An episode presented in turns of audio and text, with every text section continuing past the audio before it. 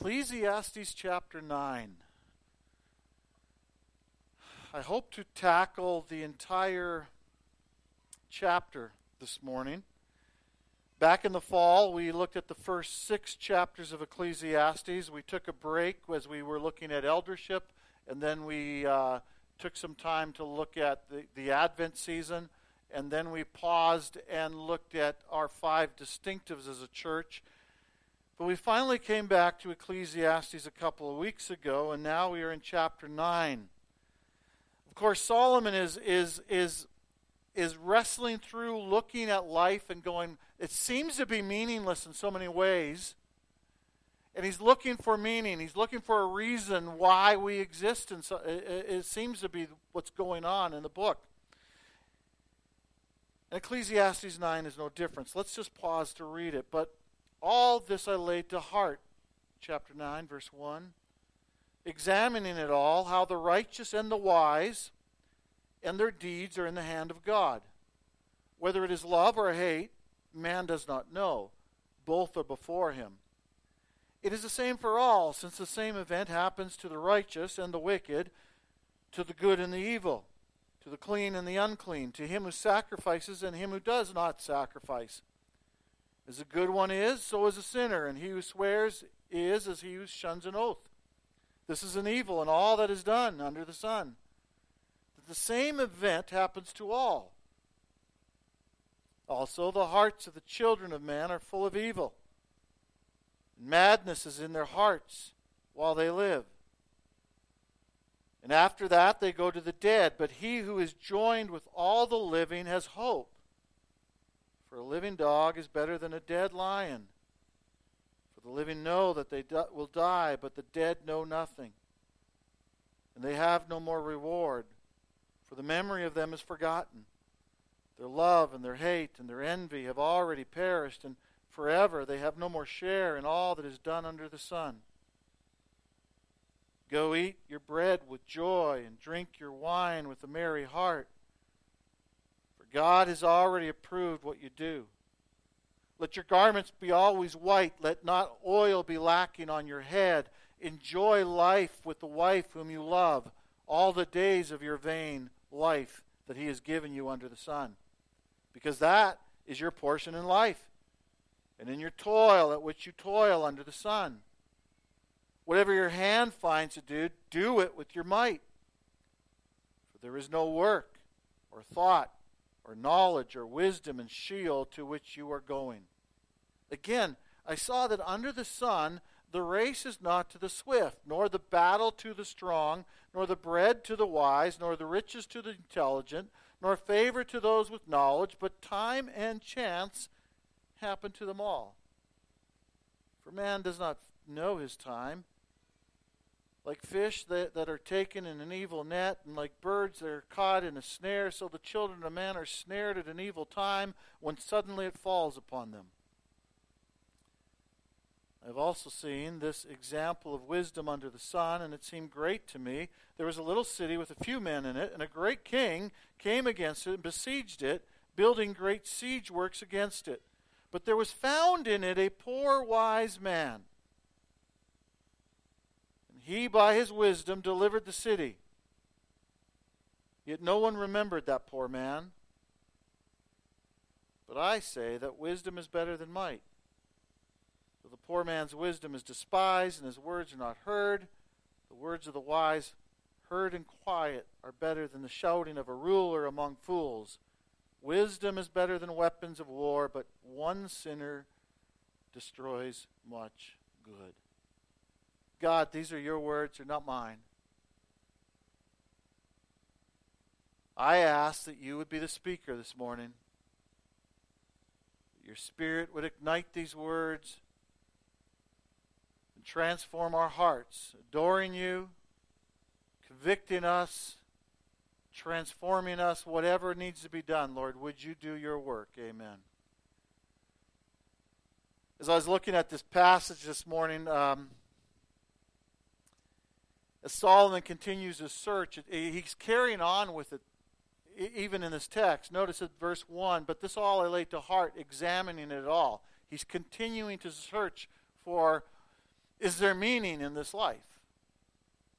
You see him do the same again in verse 11. I again, again I saw that under the sun the race is not to the swift. And then again in verse 13, I have also seen this example of wisdom. You see, Solomon is, is, is, is grappling with, he's looking for the, the, the, the, the meaning of life. And we've looked earlier, like he tried everything. Whether it was money, whether it was, uh, whether it was um, pleasure, whether it was knowledge, whether it was uh, building things, he tried it all. He keeps coming to the same conclusion this life is vain. And so, following that um, outline, verse 9, uh, verse 1, and then again in verse 11, and again in verse 13, um, it seems that Solomon is, is, is, is, is trying to help us again see the vanity of life. Now, notice in this verse 1 Solomon, he, he, he, doesn't, he doesn't function as if there's no God. Solomon is not an atheist. He says, But all this I laid heart, examining it all, how the righteous and the wise and their deeds are in the hand of God. That's, it. That's important. Okay?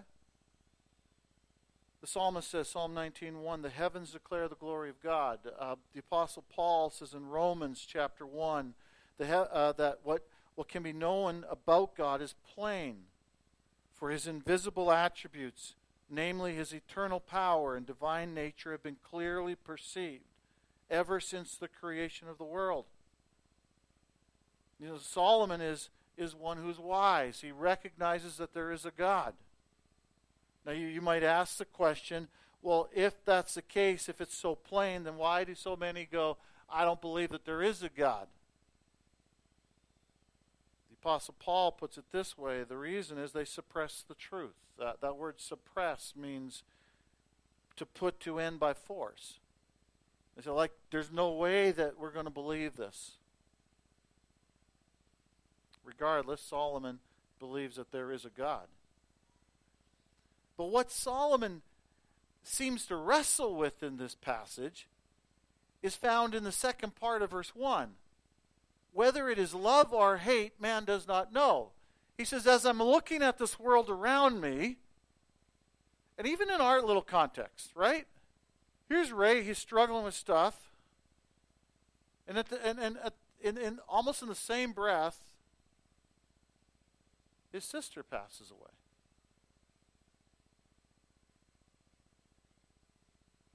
Just in the last week, I've heard just some from, from you well, and some of our people who aren't here, some of the, the incredible difficulties that you've witnessed or been part of just in the last week. And Solomon is saying, I, I believe there is a God, but when I look at the world around me, I'm going, does he love me or does he hate me? I don't know. That's what he's doing. Kidner suggests that, that uh, Solomon makes three observations in this passage which seem to tip the scales in favor of God hating us. The first observation he makes is death itself. Did you notice? It says the same events happens to the righteous and the wicked, to the good and to the evil. The one who sacrifices is the one who doesn't, to the sinner and the one who's good. What is that same event? Death. We're all headed there. It's a reality that we all live with. We can't um, we can't stop it. It happens to us all. But but I, I want you to notice in, in the text um, there, there's a little clue in verse uh, three Second part of verse 3.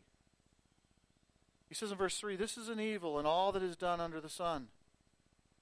That the same event happens to us all, that event being death. But then he says, Also the hearts of the children of men are full of evil, and madness is in their hearts while they live. Did you just hear that? The hearts of the children of men are full of evil, and madness is in their hearts. Buried in this passage, Solomon comes to um, comes to a point that he, he's actually articulated already in, back in chapter 7, verse 20. Surely there is not a righteous man on earth who does good and never sins. Lynn just expressed the, the 13th question of the Catechism Does everyone perfectly obey God, His law? The answer is no. And Solomon doesn't give us a fully orbed understanding of that, but he begins to recognize that that is true of all of us. But he says it's in our heart. He, he's not simply saying that we do bad things, but he says that we are bad.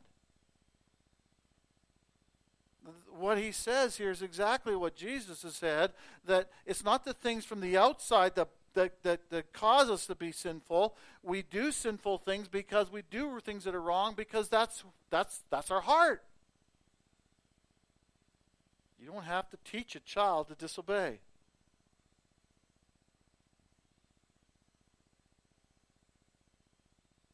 The Apostle Paul will later say, All have sinned. Because of that, the wages of sin is death. How'd this happen? Well, I think we know the story. Back in the garden, God had said, If you eat of this tree, you will surely die. They, Adam and Eve, ate of the tree. And already then in chapter 5, we have this genealogy of Adam's descendants, and there's this crazy, uh, monotonous kind of drumbeat that goes over and over and over and over again where he says, and he died, and he died, and he died, and he died. Already back in Genesis chapter 5. Romans says there's no one righteous. Wages of sin is death.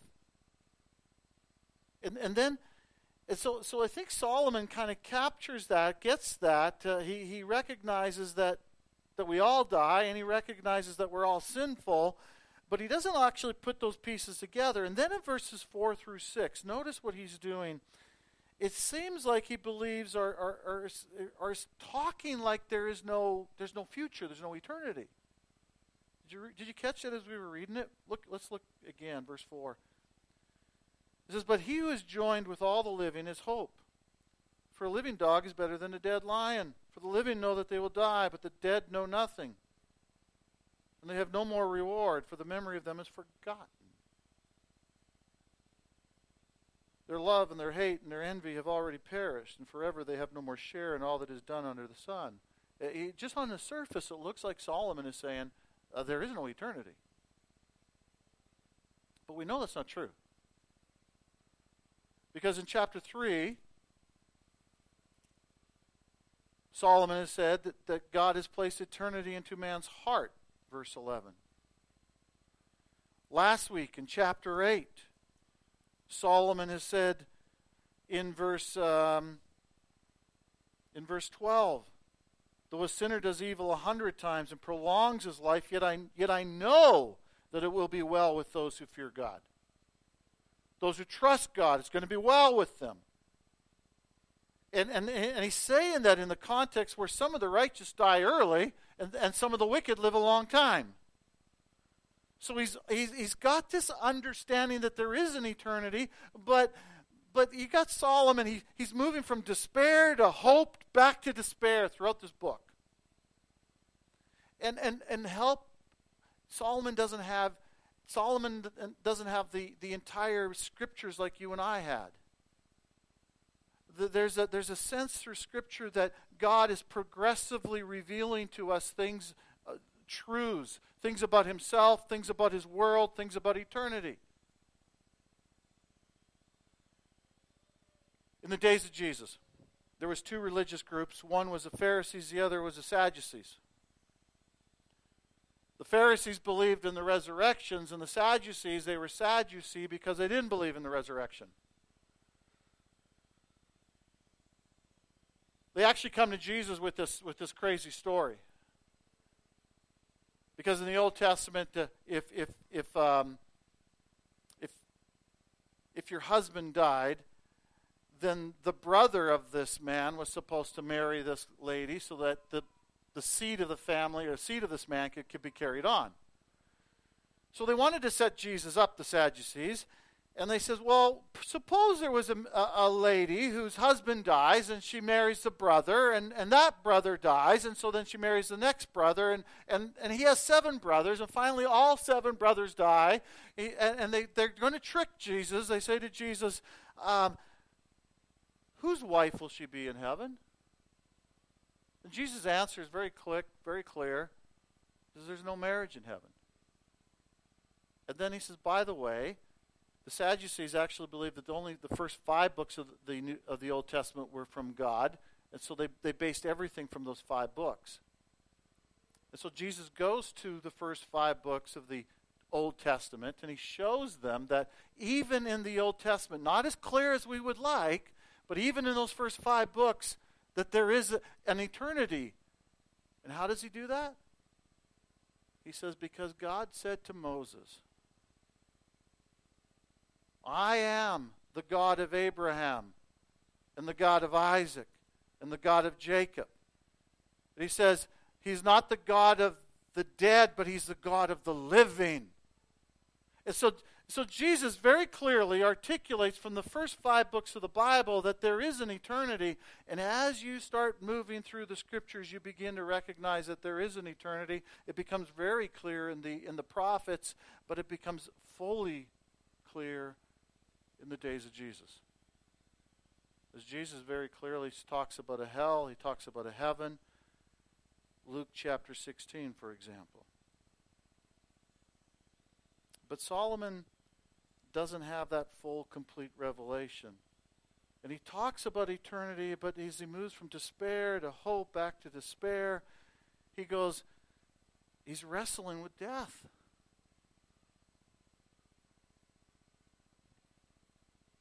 If one of your loved ones passes away, it's in those moments that that we struggle with life. We struggle with belief. We struggle with faith. We struggle with believing. Does God hate me or does he love me?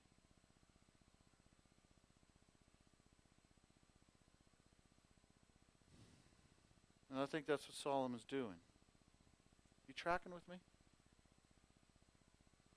Scripture says our, our circumstances seem to say that death seems to express that God doesn't love us.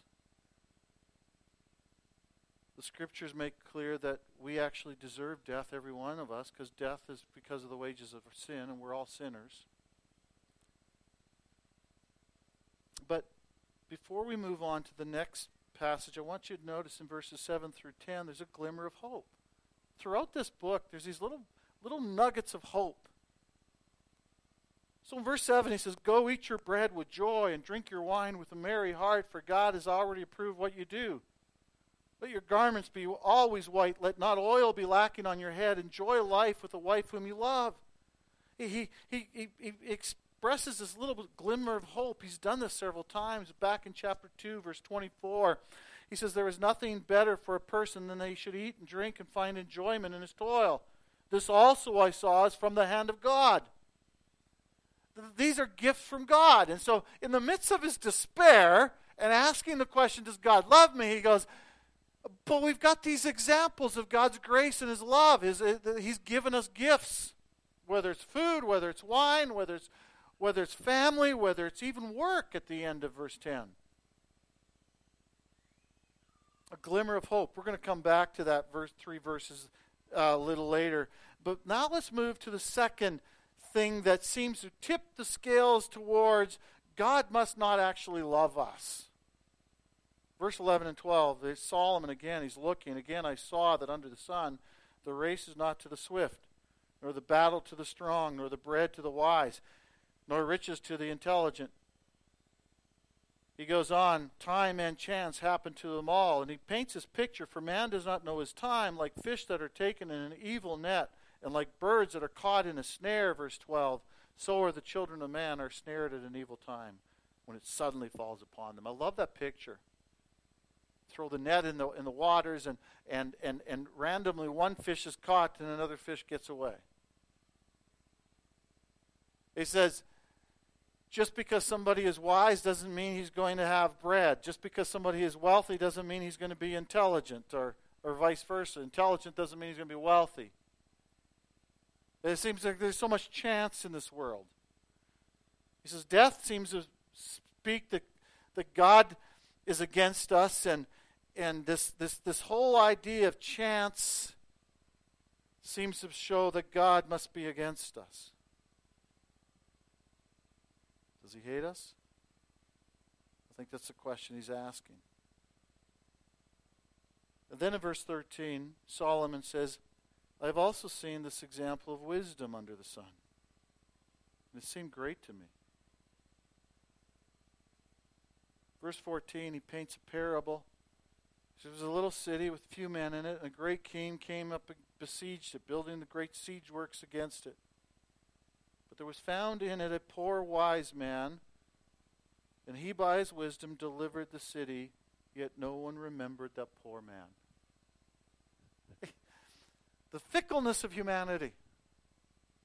Here's a guy, he saves the city that had no right to be saved because it was small and, and, and, and, and, and wimpy and a great king builds up the siege work and is about ready to destroy it. And, and for some reason, this wise, poor guy comes up with a plan and they win the victory. And when everything's done, he's forgotten. The history is filled with people that have just forgotten. Done great things. I remember my mom, uh, near the end of her life, she says, um, she said something to the effect, Oh, I, I just want to be remembered. And I said, Mom, we'll remember you. Well, my mom was amazing woman. Adopted six children. Um, she was collecting pension and actually collecting child uh, tax benefits or whatever it was back then at the same time.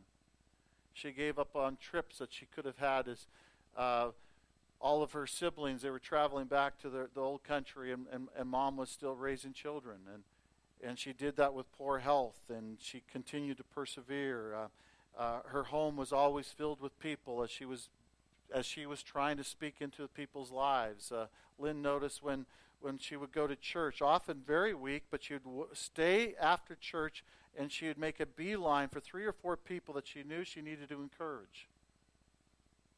That was my mom. But most people don't remember her. There's, there's, there's a few of us who do. The, the, the fickleness of humanity.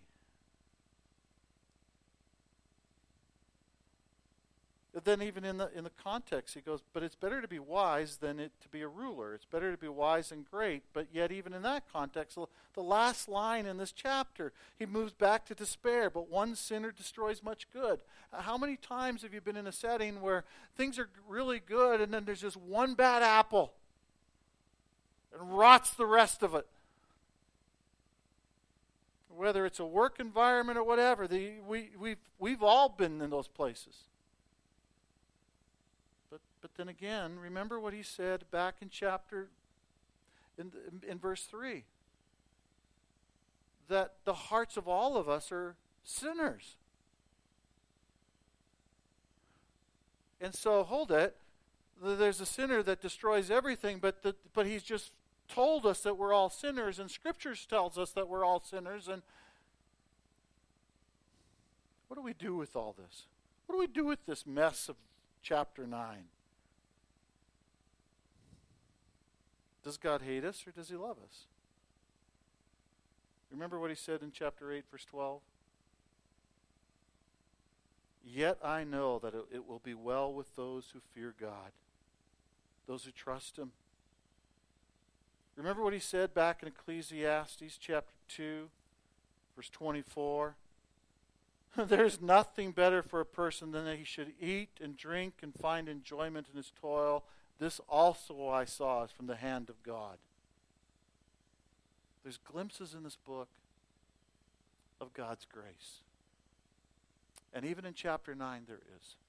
In chapter 9, verses 7 through 10, Remember, I said there's this glimmer of hope in those verses when he's talking about go eat your bread with joy and drink your wine with a merry heart, for God has already approved what you do. Gibson, in his wonderful little book on this book of Ecclesiastes, says, In these three verses, you have the language of a wedding. Did you hear that?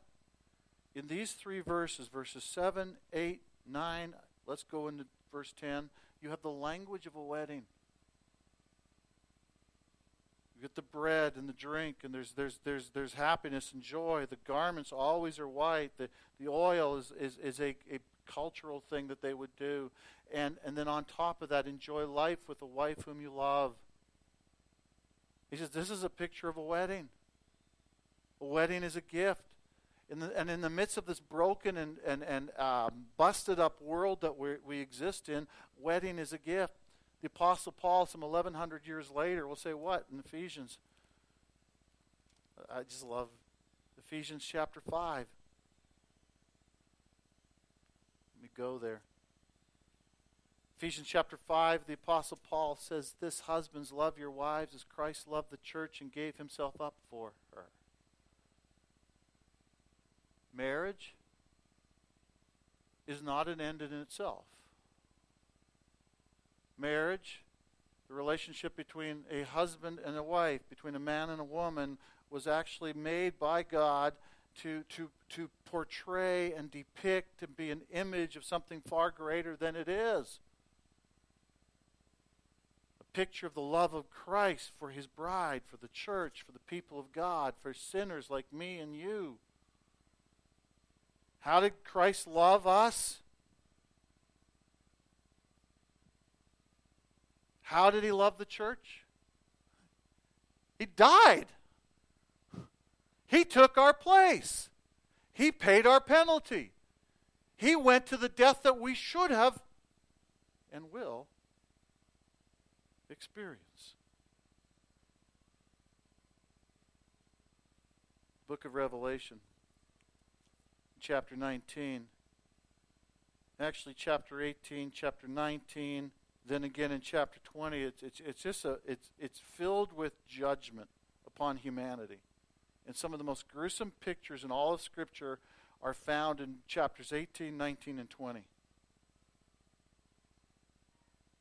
Eh, eh, sometimes we, we, we talk about the God of the Old Testament being a, a, God of wrath, but the God of the New Testament just simply being a God of love. The, the truth is, if you read Revelation, you see God's wrath, God's judgment very clearly. But buried in that text is a few verses in chapter 19. Let me just read, listen. Then I heard what, seemed to be the voice of a great multitude, like the roar of many waters, and like the sound of mighty peals of thunder, crying out, Hallelujah, for the Lord our God, the Almighty reigns. Let us rejoice and exult and give him the glory, for the marriage of the Lamb has come, and his bride has made herself ready. It was granted her to clothe herself with fine linen, bright and pure, for the fine linen is the righteous deeds of the saints. The angel said to me, Write this Blessed are those who are invited to the marriage supper of the Lamb. And he said to me, These are the true words of God. Does God love us or hate us? Death is our own doing. But God so loved the world that he gave his only Son, that whoever should believe in him should not perish but have everlasting life. If I just look at the circ- circumstances around me, if I just look at the sorrow in the lives of my neighbors and my friends, if I just look at the waves that are coming at me, if I just look at the pain in this world, whether it's the virus that is spreading, whether it's whether it's the the, the 13 uh, Canadians that were detained in Ethiopia, whatever the situation, that's all I look at. Then I go, I don't know, does he love me or does he hate me? But when I pause to look at the cross, when I pause to remember that his body was placed upon that cross and his blood was shed on my behalf, there is no doubt that he loves me. Oh, he loves me. Oh, he loves you. On, on, on this, this very quiet Sunday here at Community Grace, may you go home encouraged that he loves you. He loves you. Let me pray. Lord, I, it's true you love us. It is true, Lord. There's there's so many times in, in, in, in my week that I go, Lord, what's what, what what's happening? What, what's going on? Truth, Lord, is found in the cross. You love us. May we marvel at that. May we marvel. Be wowed. Be amazed that you love us. In your precious name we pray.